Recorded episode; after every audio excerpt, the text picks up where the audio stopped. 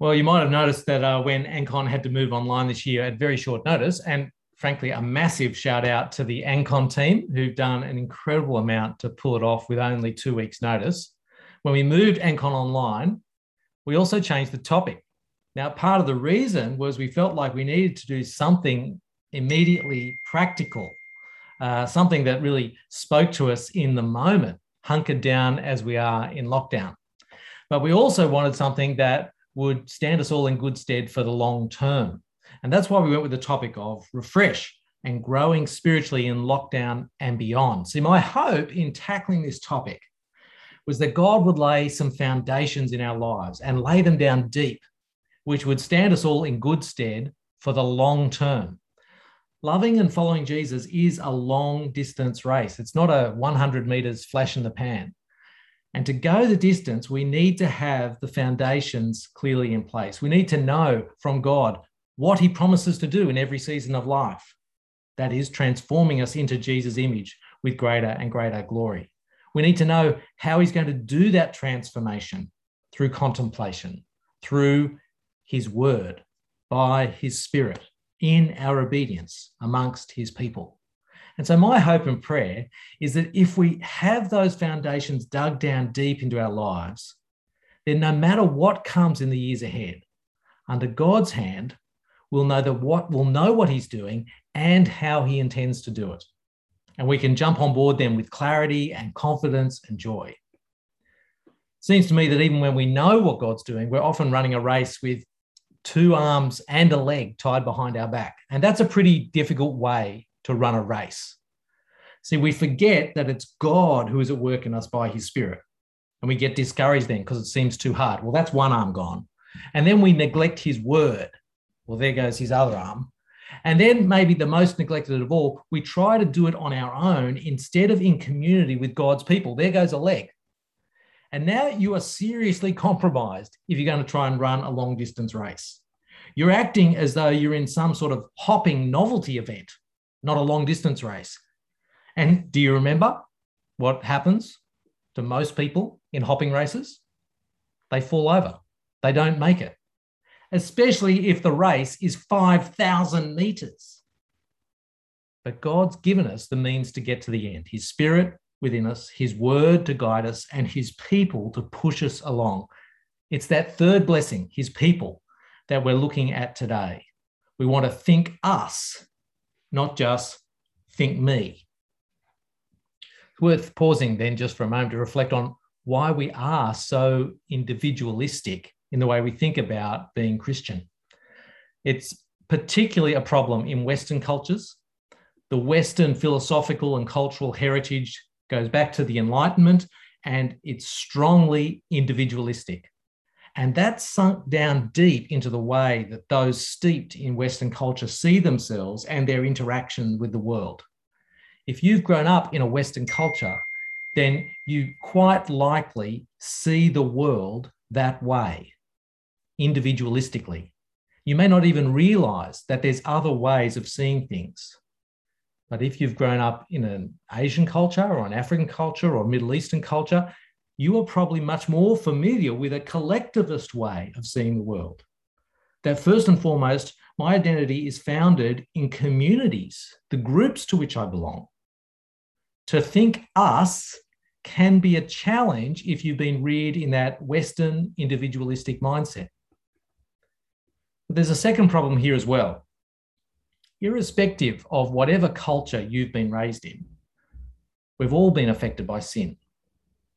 And sin is egocentric. It means I focus inwards on me. To be focused on others, that's exocentric. But sin, sin is egocentric. The most important person in the world, me. No matter what culture you come from, sin's egocentric me first is always at play. Only in coming to Jesus Christ and the power of his spirit are we able to put that sin to death. So to think us is not just a cultural challenge, it's a universal spiritual challenge. But it's one God makes possible for us in Jesus and in us by his spirit. And God wants us to think us rather than just me. Being part of his community is fundamental to what it means to be Christian. He saved you through faith in Jesus so that you can be part of his people. So in Titus chapter 2, verse 14, we're reminded that Jesus Christ gave himself for us to redeem us from all wickedness and to purify for himself a people that are his very own, eager to do what is good. And in 1 Peter chapter 2, verse 9, Peter encourages us that you are a chosen people, a royal priesthood, a holy nation, God's special possession. And he's picking up there on language God used of the Old Testament nation of Israel in the days of Moses. See, God's plan has always been to create a people devoted to him, that I might be your God and that you might be my people. That's a common theme that unites salvation history across the Bible. God is purifying for himself, ultimately in Christ, a people who will be his own. One way this community of God's people is described in the New Testament is as a body. Think a body with arms and legs and eyes and feet, but with Jesus as the head. Now, Paul uses this image in quite a few of his New Testament letters. You can find it in Ephesians chapters 4 and 5, Colossians chapters 1 and 2, as well as 1 Corinthians 12 and Romans 12. So, for example, in 1 Corinthians 12, verse 27, Paul addresses the Corinthian church and says, Now you, plural, you are the body of Christ, and each one of you is part of it. Whether you're a big toe, a left ear, or a right elbow, you are part of Jesus' body. Paul uses this image of a body to make several points. First, it's Jesus, the head, who holds us together who enables us to grow, and it's Jesus we're growing into. So in Ephesians chapter 4, verses 15 and 16, we're told we must grow in every way into him who is the head, into Christ, from whom the whole body, joined and knit together by every ligament with which it's equipped, as each part is working properly, promotes the body's growth in building itself in love. Growing into Jesus, our head, is another way of talking about being transformed into his image in our character, our convictions, our passions, our priorities. It's just a different metaphor, one that highlights our dependent connection to Jesus and to each other. That dependence on each other comes out in, say, 1 Corinthians 12, where Paul says, The eye cannot say to the hand, I don't need you. And the head cannot say to the feet, I don't need you. On the contrary, he says, those parts of the body that seem to be weaker are indispensable. Think about that for a moment. We all need each other to be doing the part God has gifted each of us to play so that we can all grow together into Jesus. In fact, our oneness as the body of Christ is so significant that in Romans chapter 12, verse 5, Paul says, he says, We who are one body in Christ and individually members of one another. I'm part of you. You're part of me. We're each part of each other. See, through faith and in his spirit, Jesus has formed us into one body, united together.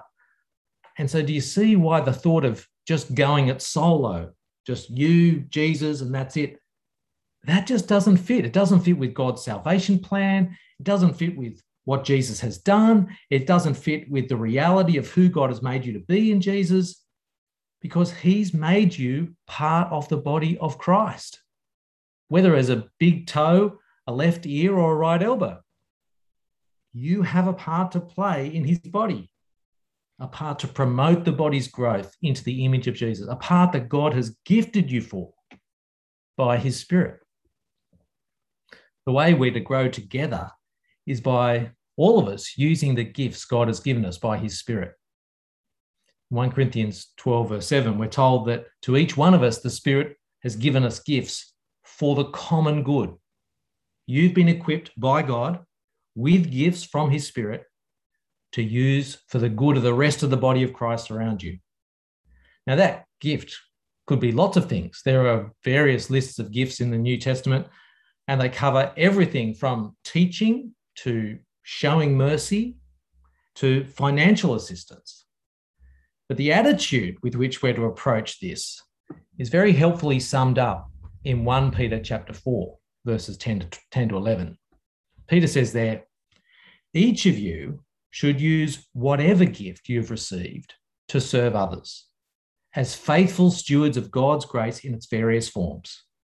If anyone speaks, they should do so as one speaks who speaks the very words of God.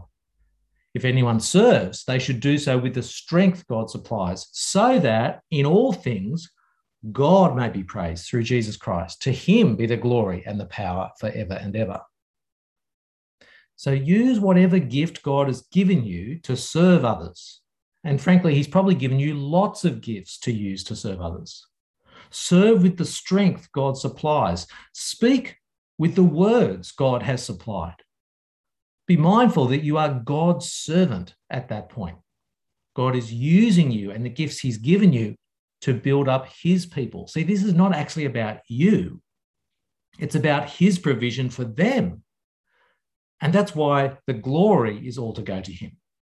What a privilege it is to be God's instrument as he transforms your sisters and brothers into Jesus' image. Use me more, Lord, for that glorious purpose to grow them into your son's image.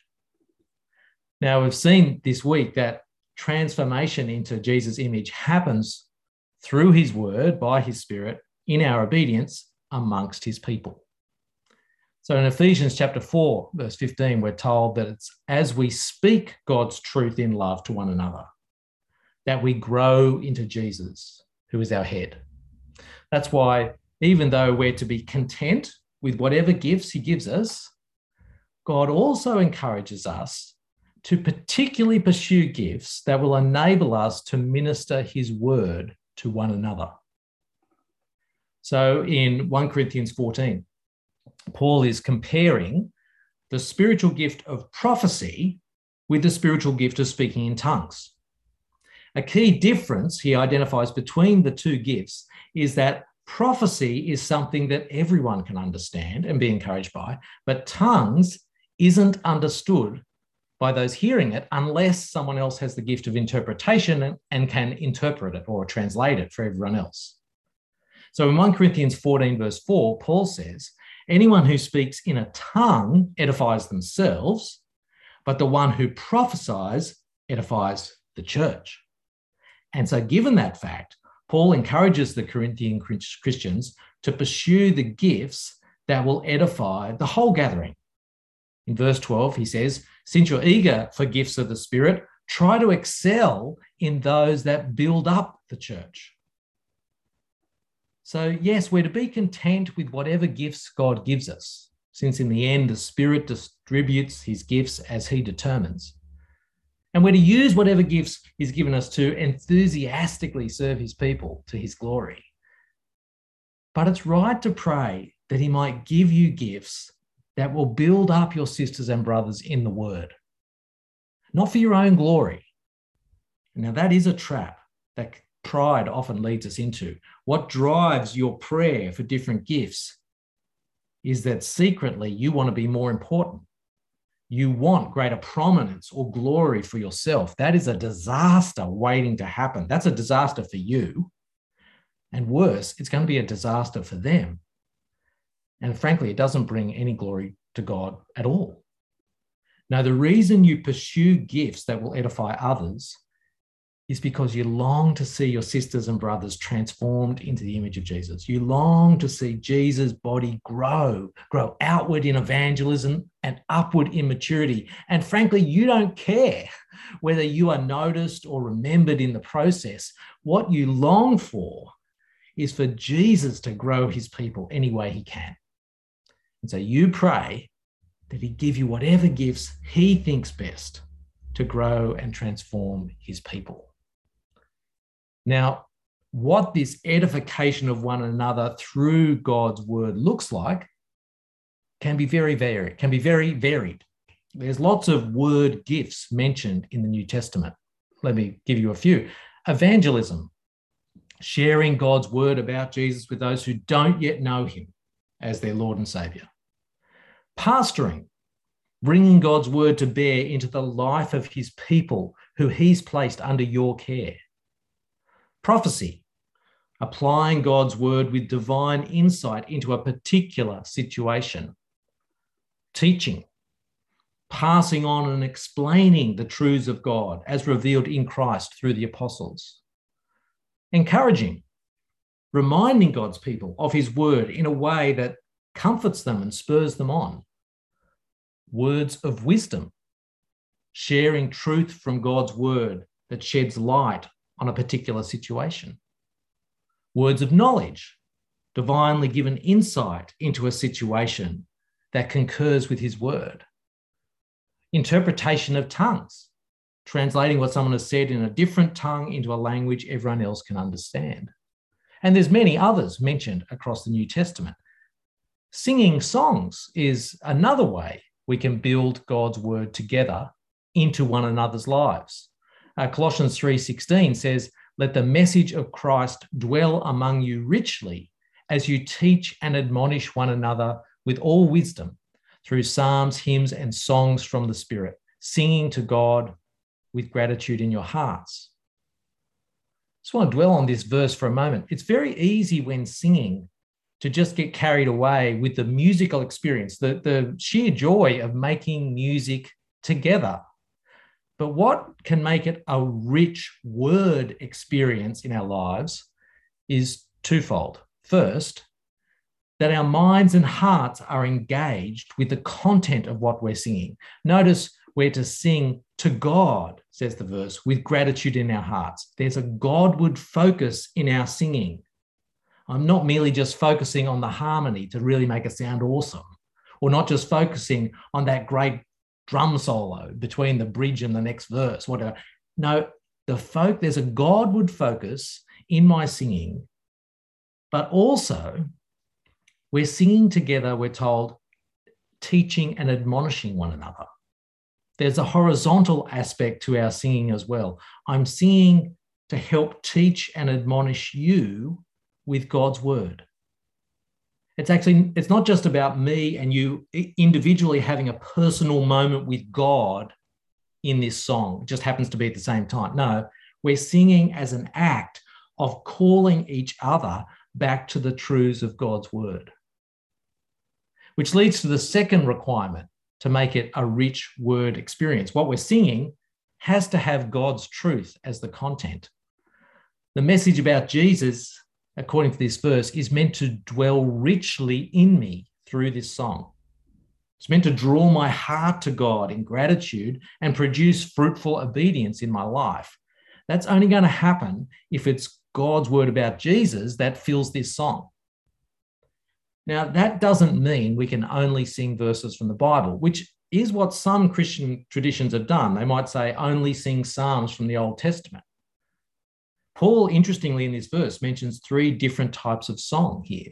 Psalms, possibly a reference to Psalms in the Old Testament, hymns, that is just sacred songs, songs directed to God or about God, and what he calls songs from the Spirit, I take it that's probably songs created with the help of God's Spirit. And if God's Spirit has helped write these songs, then we know that the Spirit sword, the word of God about Jesus the Son, that will be the focus and the source of the, the content, what that song is about. You can see all of these different word ministries, not just songs, but all of it at work. When Paul has to give some instruction to the Corinthian Christians about what should happen when they meet together. church for the Corinthians seems to have been, frankly, a wild and uncontrolled affair. So in 1 Corinthians chapter 14, Paul has to give some instructions about how they should do their gatherings together so that it is edifying, so that it actually does what God wants it to do, builds up the body of Jesus into Jesus' image. Now, you can read the whole bit of advice he has there in 1 Corinthians 14, from verse 26 to verse 40. And but as you read through it, you'll notice he mentions different word ministries that are going on when the church gathers together. Just the ones that I picked up him mentioning, he mentions hymn singing, he mentions words of instruction, he mentions uh, words of revelation, tongue speaking, interpretation of tongues, prophecy, the weighing or assessment of prophecy, encouragement. In all of these ways, we're to speak God's word in love to each other so that Jesus' body might grow. So, just bringing that home. Are you ready to be God's instrument in the life of your sisters and brothers in Christ in this sort of way? Are you ready to go to church or your Bible study or your EU small group or EU Bible seminar or whatever the gathering is of God's people? Are you ready to go to that praying that God might open up opportunities for you to bring God's word to bear into the life of whoever you end up next to or speaking to? We need to do it humbly, gently, remembering the logs that are in our own eye that we dare not leave unattended but is that the attitude with which you go to God's people? Looking for ways you might build them up in Jesus through his truth. Doesn't matter whether it's in person or whether it's on Zoom, does it? Doesn't matter whether it's going for a walk in the park or sitting in church or just a phone call. That's what love looks like. Lord, help me to bring God, your word, to bear into this person's life for their encouragement and their growth into the image of Jesus. Of course, if we're preparing ourselves to speak God's word to our sisters and brothers, we have to be ready to hear it from them as well. God speaks his word to me amongst his people, through his people. It's easy sometimes to write off my interaction with that sister or brother. Mm, look, they don't know as much as me, or they're so much younger than me, or well, they're not in a leadership role in this relationship. None of that matters when it comes to how God might be shaping you through his word into Jesus' image. Psalm 8, verse 2 reminds us that out of the mouths of babes and infants, you have established strength because of your foes to still the enemy and the avenger. God uses his word from the most unlikely of people to declare his truth, to shame the strong and the proud. Do you go to your Christian community ready to hear God's word from his people? even as you go to serve them? Because that takes humility. It means consigning our pride in the power of His Spirit to the garbage bin, which frankly is where it belongs. Uh, I get dressed up for these special Ancon presentations. I put on a nice jumper. But what I look like the rest of the time, sitting here working on Zoom, is more like this. I had this cardigan that I love to wear. I wear my cardigan because the room's pretty cold and this keeps me warm. So I wear my cardi. Uh, it is pretty cold. I often put a scarf on. If you've been in a Zoom meeting with me, I'm not lying. This is how I normally look. And then because I, you know, am follically challenged, as they say, I lack hair, I have to put on my artificial hair. This is what I normally look like on Zoom. And I've got my special lockdown beard growing. Now, look, frankly, if I turned up to your church looking like this and was sitting there in the back corner, you're going to be very nervous to come to speak to me. I know that. I look like a bit of a crazy person. I look like I could possibly be homeless the way I'm sort of rugged up. And so I I just wonder how many people might look at someone like this and go, I'm not going to be I'm not going to be blessed by you. I'm not going to be served by you under the hand of God. I'm not going to hear God's word from you. I just wonder if we've got all sorts of assumptions where we write off how and from whom we may hear God's word, even as we go to serve. You've been saved into God's people through his word, and you're being transformed together with them by his word. So let's love one another with an attitude that longs to speak and hear God's word from one another.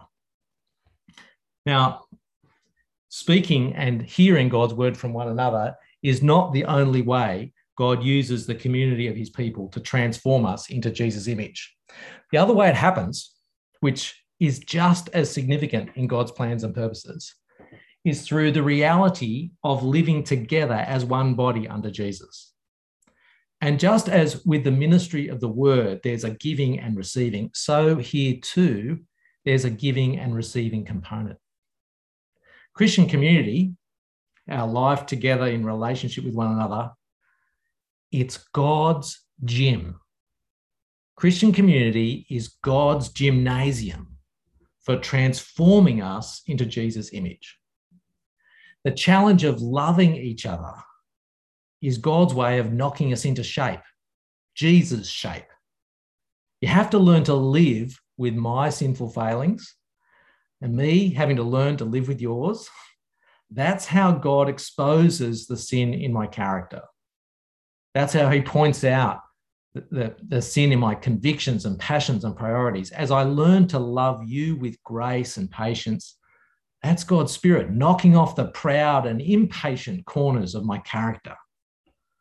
Now, we see this in the same chapter where Paul talked about having Christ's word dwell in us richly, Colossians chapter 3. He talks about the grubby old clothes that we need to put off because we're now in Christ as well as the new Jesus colored clothes we need to put on. So if you've got your Bible there, why don't you open it up and have a look? Colossians chapter 3. I'll give you a moment to turn that up. Colossians chapter 3, we're going to start at verse 1. And Paul talks here about the different attitude that we need to have now since we've been united to Jesus in his death and resurrection. Let me read this out to you. He says, since then, you have been raised with Christ. Set your hearts on things above, where Christ is, seated at the right hand of God. Set your minds on things above, not on earthly things. For you died, and your life is now hidden with Christ in God. When Christ, who is your life, appears, then you also will appear with him in glory. Notice there, glory, our future final transformation into Jesus' image we will be with him, appear with him in glory. Paul then continues in verse 5 on how that future affects the present. Verse 5 Put to death, therefore, whatever belongs to your earthly nature sexual immorality, impurity, lust, evil desires, and greed, which is idolatry. Because of these, the wrath of God is coming. You used to walk in these ways in the life you once lived. But now you must also rid yourself of all such things as these anger, rage, malice, slander, and filthy language from your lips. And now notice how Paul will explicitly address our interactions with each other. Verse 9 Do not lie to each other, since you have taken off your old self with its practices and have put on the new self, which is being renewed in knowledge in the image of its creator. That's the same goal we've been looking at all week, isn't it? Transformation into the image of Jesus, who is the image of God, through knowledge, that is, through his word. Verse 11 Here, that is in Christ, there is no Gentile or Jew, circumcised or uncircumcised, barbarian, Scythian, slave or free, but Christ is all and is in all.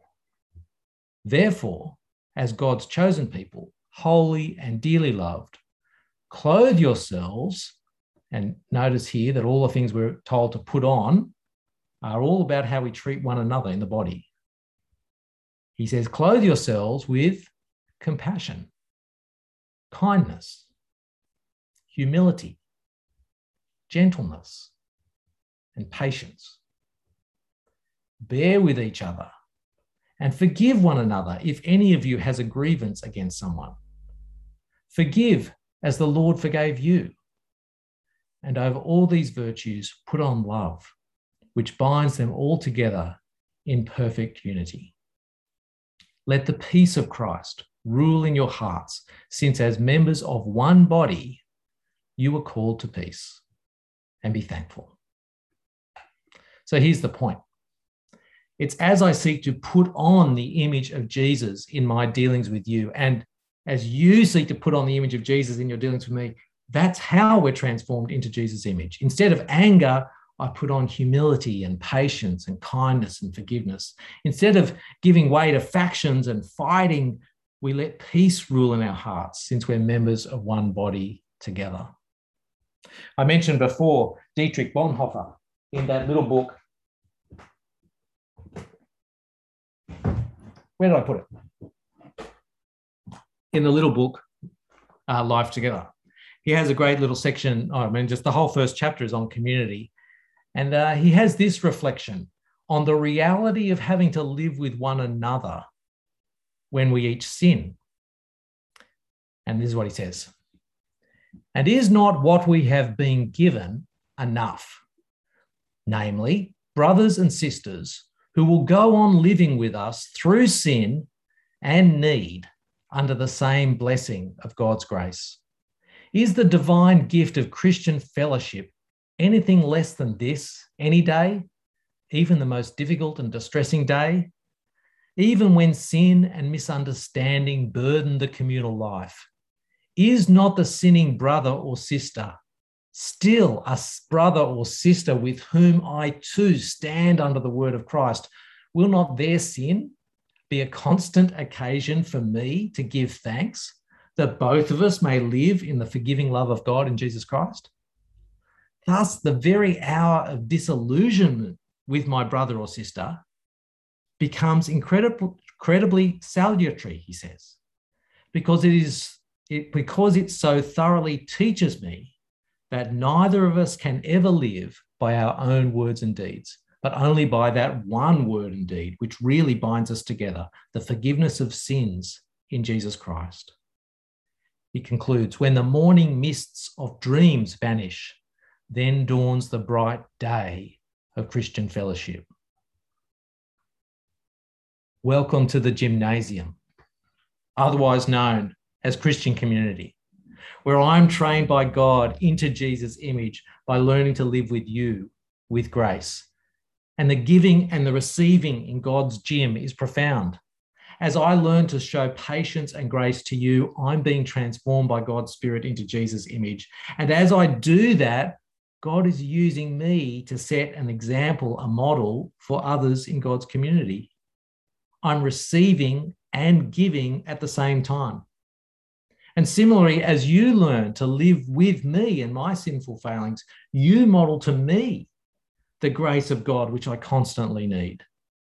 As you forgive me, I'm reminded of God's forgiveness. As you, in humble gentleness, call me out for my sin, I'm reminded of Jesus' gentleness in addressing my sin and his humbleness in going to the cross for me. Are you ready to give and receive in God's gym? Life together in grace in Jesus' body. Well, time to wrap it up for the week. We called this conference Refresh. Christian community is a gift of refreshment from God as we serve together, as we serve one another with his words and gifts. Matt Moffat just uh, pointed something out to me this week, which I found really helpful. Most of the New Testament references to refreshment are to being refreshed through one another. I'll leave you to do a word search, but let me just point out a few to you. Uh, in 1 Corinthians chapter 16, verses 17 and 18, Paul is at the towards the end of his letter, and he says, I was glad when Stephanus, Fortunatus, and Achaicus arrived, because they have supplied what was lacking from you, for they refreshed my spirit and yours also. They refreshed Paul by supplying what the Corinthians had been unable to supply, probably in some sort of practical means, but also presumably they refreshed Paul by their Christian company sharing together in the things of Christ, sharing his word together, serving one another in love, showing grace to one another, and even the example of one another's discipleship. Uh, elsewhere, Paul says uh, um, in uh, 1 Timothy, Paul talks about Onesiphorus, a Christian brother, he said, who often refreshed me and was not ashamed of my chains. That is, Onesiphorus often went to visit Paul in prison. I mean, it is hard to refresh someone who you won't make an effort to see. Now, Paul says there, this refreshment included the many ways he helped me in Ephesus. That is when Paul was in, was in prison there. And it seems again that refreshment is practical help, not just Christian word encouragement, but certainly encouraging Paul in his walk with Jesus was part of the picture. And then finally, Paul's letter to the Romans starts and ends with his desire for mutual refreshment with the Roman Christians, even though he's never met many of them. So in Romans chapter 1, at the beginning of the letter, verses 11 and 12, Paul says, I long to see you so that I may impart to you some spiritual gift to make you strong. That is, that you and I may be mutually encouraged by each other's faith. And then zoom forward to the very end of the letter, Romans chapter 15, verse 32. He says, Pray for me so that by God's will I may come to you with joy and together with you be refreshed. One of the key ways that God refreshes us in our walk with Jesus is through the giving and taking with one another. It's sort of all testimony, really, to what we read in Psalm 133, verse 1 how good and pleasant it is when God's people live together in unity. Your reaction to that picture might be well, my experience of Christian community at church or the EU has not been like that. There's very little refreshment. The people are unfriendly, there's no vibe, the talks drag on. Thank goodness, frankly, they're now on YouTube, so I can just watch them at one and a half speed. Well, again, refreshment doesn't always come to us amongst God's people in the perfect form we might wish. Often, refreshment comes wrapped in weakness. It comes through another weak person just like you. It comes to you through another clay jar, unimpressive, imperfect. Are you ready to receive the refreshment God will bring to you through his people as you seek to love and serve them. It requires humility, letting go of your dreams of how you think God should best refresh you. But this gift of us together in Christ Jesus, it is a privilege and it's a wonderful opportunity to serve and to be served so that together we might grow together into Jesus' image through his word, by his spirit in our obedience together amongst his people.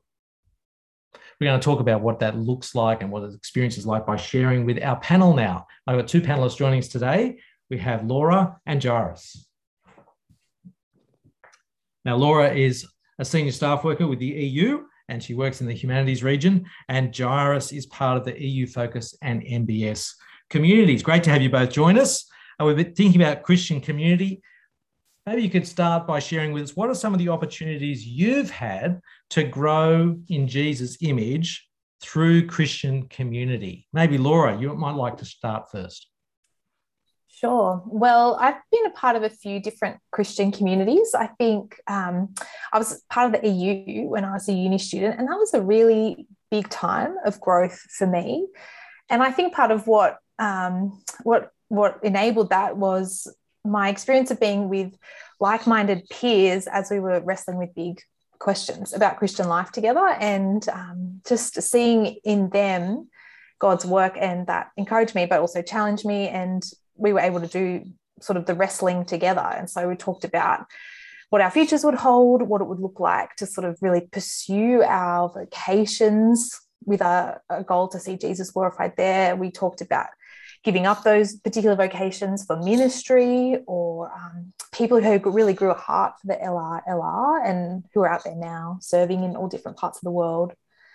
All those kind of big future questions we got to do together. And I think that was just such a blessing to God, um, blessing from God to me that um, I had those other people to do it with. I think it pushed me further. And then there were parts of just life that we shared that um, were a huge encouragement. And I have this really vivid memory actually of being in the EU on a team organizing a mission. And the EU was trying to raise money to pay for this huge mission we were going to try and run on campus. Anyway, I was on the team. And so we were, we were inviting people to give. And there was a student in the EU who gave a thousand dollars to the mission. And I, I just remember being like, what on earth? I just never even thought anything like that was possible. Um, it was such a radical moment for me. It sort of just exploded my horizons for what generosity and um, deciding what all the things God's given you, what you're going to use them to make your life about. I just learned this from this one person in kind of that crazy moment. It stayed with me years later. So the EU was a big, um, meaningful experience of growth for me in community. but I also think about um, an example that comes to mind was this church Bible study I was a part of a few years ago. And it was a wonderful Bible study because we were very diverse, quite different to the EU, where there's lots of things you have in common. But this group, um, people were all different ages, different life stages. I was the youngest there by quite a while. And there was this woman in the group who I just, I still think of her today as a real prayer warrior. And I learned a lot from watching the way that she chose to trust God just day by day with really hard things in life. And I remember she would, you know, share with the group that she had a really difficult conversation coming up with a parent of hers that she had a, a difficult relationship with, and she'd pray about it and then come back the next week and share about how she thought God was at work in her in kind of trying to love her parent or you know with her other family members she just she was so dependent on god and i was really thankful for her example i learned a lot just from watching her yeah that's great laura thanks for sharing those stories it's wonderful to hear how God uses Christian community to shape us into his image. Jairus, how about you? Uh, I really learned a lot from God's team. But one thing I want to mention is uh, love one another. I learned a lot. Um, in 1 John 4, it said, For anyone who does not love his brother whom he has seen cannot love God, so whom he has not seen. So I used to think this isn't hard. Uh, when I saw my parents serving at church, I often thought they didn't love enough, you know. When I joined and began to serve in a Christian community, I started to feel the challenge. God always puts some people around you. I'm saying always that you find it's really hard to love. There's a guy uh, I want to mention who is not a Christian. No name. He just no name. yeah, yeah, yeah. I won't mention his name. He just graduated from the CNU this semester. He's has been involved in MBS for three years. Um, for the first two years, he didn't believe in Jesus. And he always used weird reason to not believe. I was okay with that at the beginning. Uh, but as time went on, I found it's really hard to love him. Uh, after almost two years, he's still not a Christian. I feel like I was just wasting my time taking care of him, you know. I even asked my supervisor, oh, how long should I keep loving him? And I prayed to God, God, I really don't want to love this guy. How long do you want to love this guy? I really want to see him become a Christian while I'm serving here at CNU Uni. About one month later, he became a Christian and be baptized. Praise God. And he started to share the gospel with those people who have similar questions about Christianity, about science and Confucianism. This is just one example happening in the Christian community around me uh, God really changed me to be more like Jesus by changing me to love people. I really don't want to love and be patient. That's wonderful, isn't it? Just wonderful how God was working in him, but also in you. That's really yes. that's really awesome. Um, I want to ask you both: What are some of the joys and struggles you've had in being in Christian community? I guess we've heard some of the joys already, but there. But what are some of the things that have stood out to you as joys and struggles, Laura? Well, I think um, I was really struck as you were speaking earlier, Rowan, about forgiveness. Um, I feel like the first few years I was a Christian, I became a Christian into my mid teens. The first few years I had just a pretty good time. I had a really good life. I still do, really. But um, the longer I went on, uh, the the idea of forgiveness became more than just kind of this Christianese category thing. And I just thought, wow, forgiveness is so profound. It's such an incredible gift that God gives us, but also it's so um, challenging to us, to our pride, and to our sort of that that um, self-centeredness that you're talking about, to actually forgive others who wrong us and hurt us, and um, life can be full of that actually. And so I think sitting alongside Christian brothers and sisters as well who'd been wronged in serious ways and actually um, thinking, oh, is it really my place to spur them on to forgive that person? That's just a horrible thing they've gone through. That felt really um, challenging, really pushed me back to remember the depth of what God has done for us in Jesus, that grace. And so I feel like that is something He will have to just keep teaching me for the whole of my life to to know the depths of that and um, yeah, to just enjoy it, but also be shaped by it, so that I'm a quick to forgive person as well. But I mean, I mean that's sort of like the deep. There's also just in, embarrassing and exposing things about your own sinfulness that come out in community as well which um, can feel like a challenge. And I think about um, I live in a share house. Some of my housemates I've been friends with for 20 years, they're Christians. They've just really seen the ups and downs of me. There's not a lot about me that they don't know, um, which is very humbling as well as really wonderful because we still kind of stick with each other and have love and grace for each other. And um, they'll point out my flaws. There's this person that I used to be at church with who I just really struggled with a godly attitude towards because I thought they were kind of cold and unfriendly and not that nice. And I just didn't want really to try with them to engage or to care for them. But my housemates knew and they they would they'd push me on it, they'd poke me and sort of be like, that's ridiculous, firstly, but also that's not kind of who we are as God's people. And so you know, it's hard sometimes, but also thankful for just the depth that that gets to. Mm. Oh, that, but it shows the the blessing of having each other, right? To sort of, yeah, God uses each other to train us to be actually more like Him. Actually, totally, not yeah. so selfish. Yeah. What about you, Jairus? Some joys and struggles? Uh, I got a lot of joys. Uh, there are two I'm going to mention. Is uh, there's one joy I found uh, when I see people join the Christian community and become Christian especially those people when they see we love our love for God and for them. And a lot of people actually aren't looking for the truth at first. They are looking for the love and fun, but then they find the truth. That's a moment I feel very joyful. Another thing is uh, when I see people from all nations worship God together, just really beautiful. When I was in America, I joined a conference I just couldn't stop crying when I saw people from all nations coming to the stage and lifted their hand to worship God. At that moment, I felt our God is so powerful and great, you know.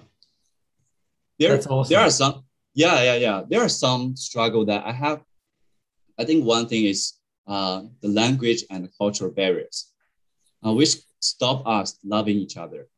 Um, some people even now who are listening to me from my accent, they might be saying, oh, this guy is not one of us.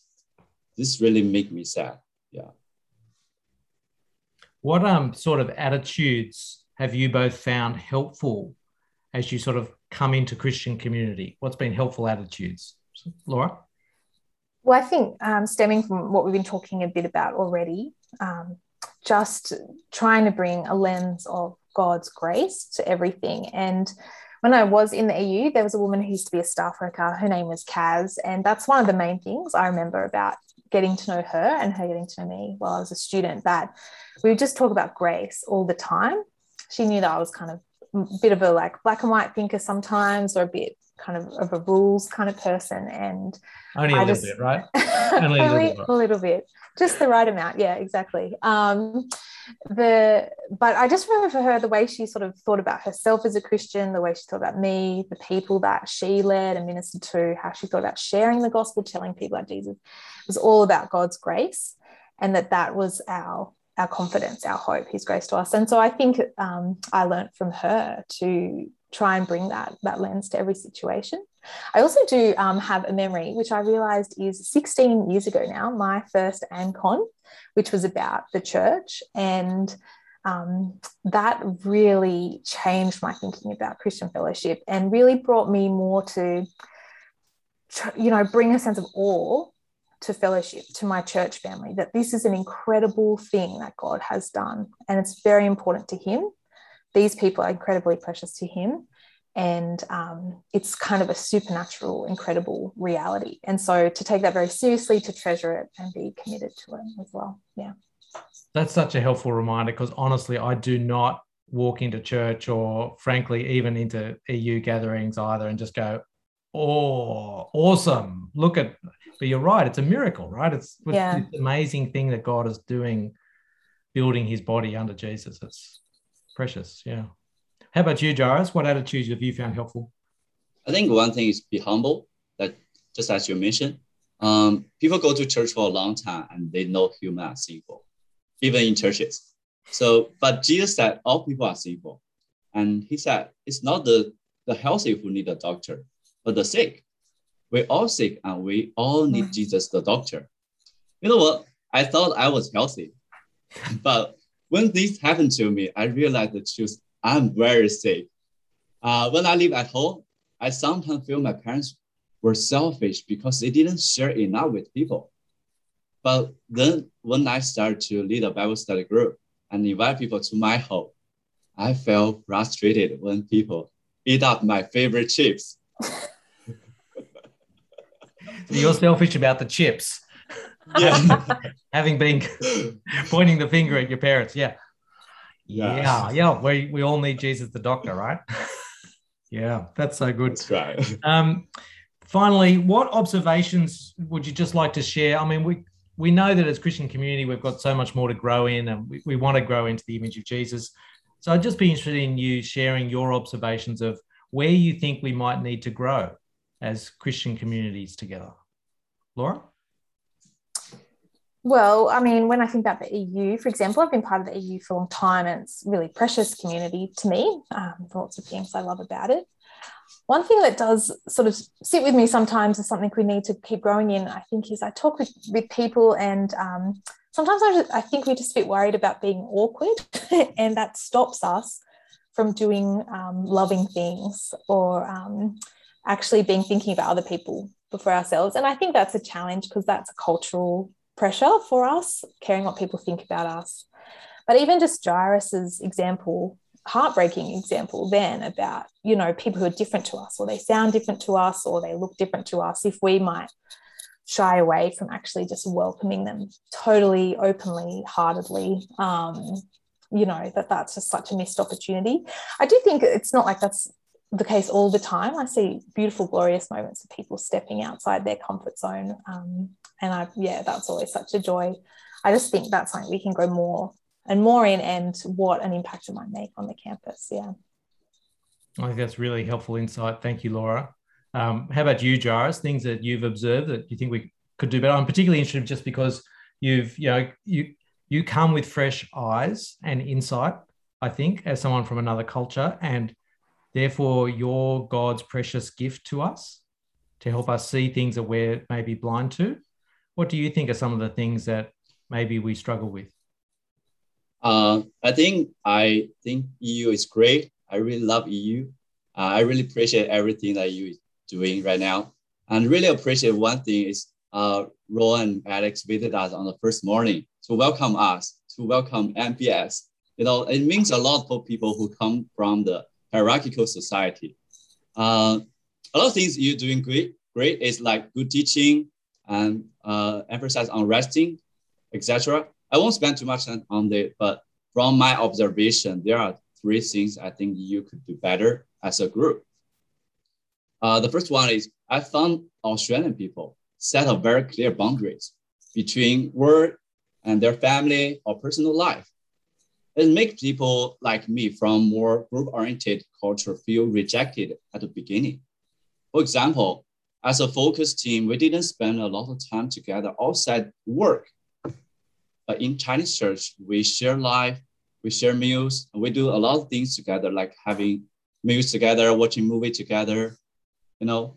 Um, I think the second thing is there's there isn't much emphasis on community. At least are not many sermon or talks on it.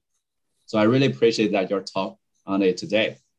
Um, I think the third one is the church members. I think many of them they are care more about growing in knowledge than changing their lives. Yeah, I think those three things we might be we can do better. Thank Jairus. That's really helpful to hear that from you. And I think we need to listen to what uh, God's Spirit is telling us through our sisters and brothers together so that we might together grow more and more into Jesus' image. So thank you for serving us in that way. Um, Laura, I think you're going to wrap up this session with prayer so then people can have a, a bit of a break before their final prayer and reflection group. Thanks, Laura. Let's pray. Heavenly Father, all praise and glory to you for your incredible and transformative grace to us through your Son and in the power of your Spirit, that not only gives us life in Him, but also binds us together as your people. We pray that we might continue to treasure this for all of our earthly days and continue to do continue to look to eternity where we will share in praising you forever. We thank you for the gift of one another and pray for your spirit's help as we seek to love deeply and genuinely, with perseverance, with forbearance, with forgiveness, with a hopefulness about how we might see you at work in one another's lives. We pray that we might be bold in faith, stepping out of our comfort zone to serve others, to be a blessing to them, and to point them to Christ. And we pray that we might be humble and dependent upon you in the times when this feels hard, challenging, or costly. Help us to drink deeply from your grace each day, such that we might share that with one another. Father, we pray that our fellowship and community in the EU might be a witness to the world around us of the love that we've received from Jesus. And we pray that though we are weak and imperfect and still growing, that you would be pleased to work through this fellowship and our testimony to bring glory to Christ. We pray all of these things in his name. Amen.